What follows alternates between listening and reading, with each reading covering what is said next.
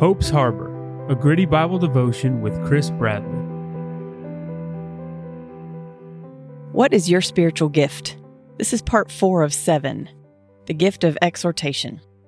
Our key verse describes how Jesus used exhortation. Luke 3:18. And with many other exhortations he preached to the people. The word exhortation is from a pair of root words meaning proximity and to call. It means to come near and call by name. It is a personal encouragement, especially to do what's right. In the key verse, Jesus beseeched the people with the gospel, meaning he wanted and encouraged them to respond to his message and find forgiveness from God. It's the same today. Jesus still exhorts us to respond to his word. Sometimes I wonder if the gift of exhortation is the most difficult gift to exercise. The reason being, in this day and age, people are becoming indifferent to the Word of God. Whether you try to exhort others to believe the gospel and be saved, or exhort Christians to obey the commands and principles found in the Word of God, it can be tough to be heard. In this episode, I hope to show how to discover if you have the gift of exhortation and look briefly at ways to exercise it. The devotion focus Exercising the gift of exhortation. How did Jesus do it? Before looking at how Jesus exhorted others, let's examine a few ways to see if you have this gift by answering these questions. Keep in mind, it's a totality of these attributes that indicate the gift of exhortation. Are you committed to spiritual growth? Are you able to see root problems easily? Do you like to prescribe steps of action? Do you try to give hope through finding solutions? Do you like to turn problems into benefits? Do you desire to be transparent? Do you gain insight and learn through experience? Do you like to urge action on clear steps? Do you prefer to give encouragement face to face?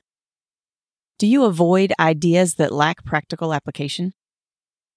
Having a majority or all of these traits and the fact that you enjoy most of them indicate the gift of exhortation. The way to find out is to put them into practice. Now, how to do this without losing all your friends and being shunned by your family. First off, exercising this gift requires it be done in love. I cannot emphasize enough how important this is. And I don't mean you have to have feelings of love or even like everyone you come across. It is a love for their soul. This is where knowing how Jesus acted around people when he was preaching helps us exercise our gift. What else is preaching but exhortation?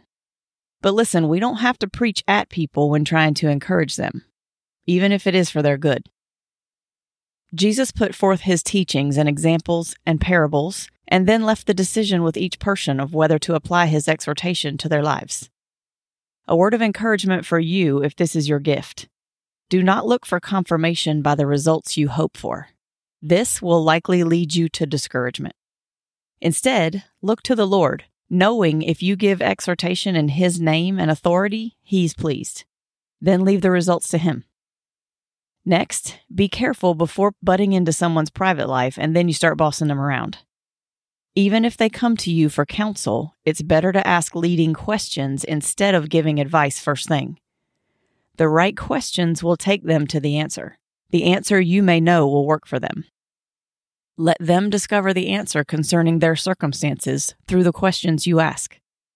It's more effective when someone discovers the answer for themselves, what it is they need to do. And listen, most people know deep down what it is they should do and will eventually arrive at the correct conclusion with your guidance. When they do name the best answer, they may ask it as a question to see whether you agree they're on the right track.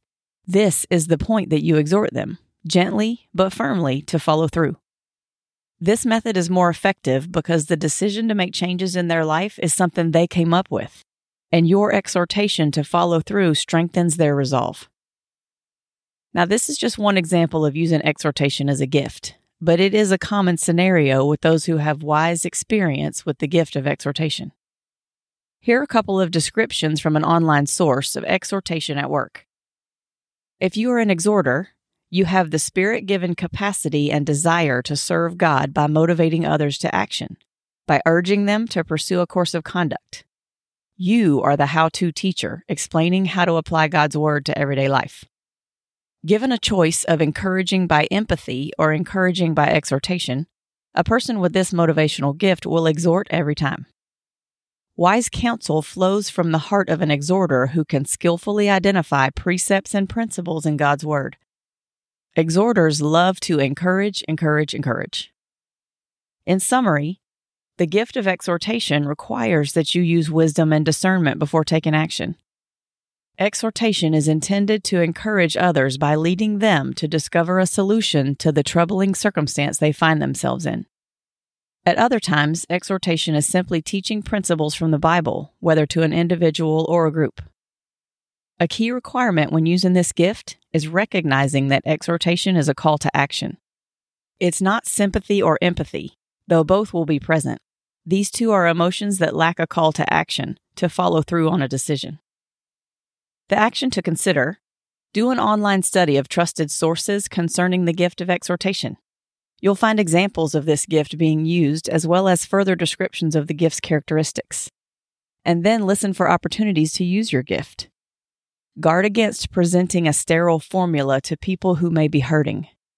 First, listen carefully to ensure you understand what people are telling you and if the circumstances call for it, offer counsel gently but firmly. Next week's devotion The Spiritual Gift of Giving. You've been listening to Hope's Harbor Gritty Bible Devotions by David Bradley. To get show notes, visit hopesharbor.net.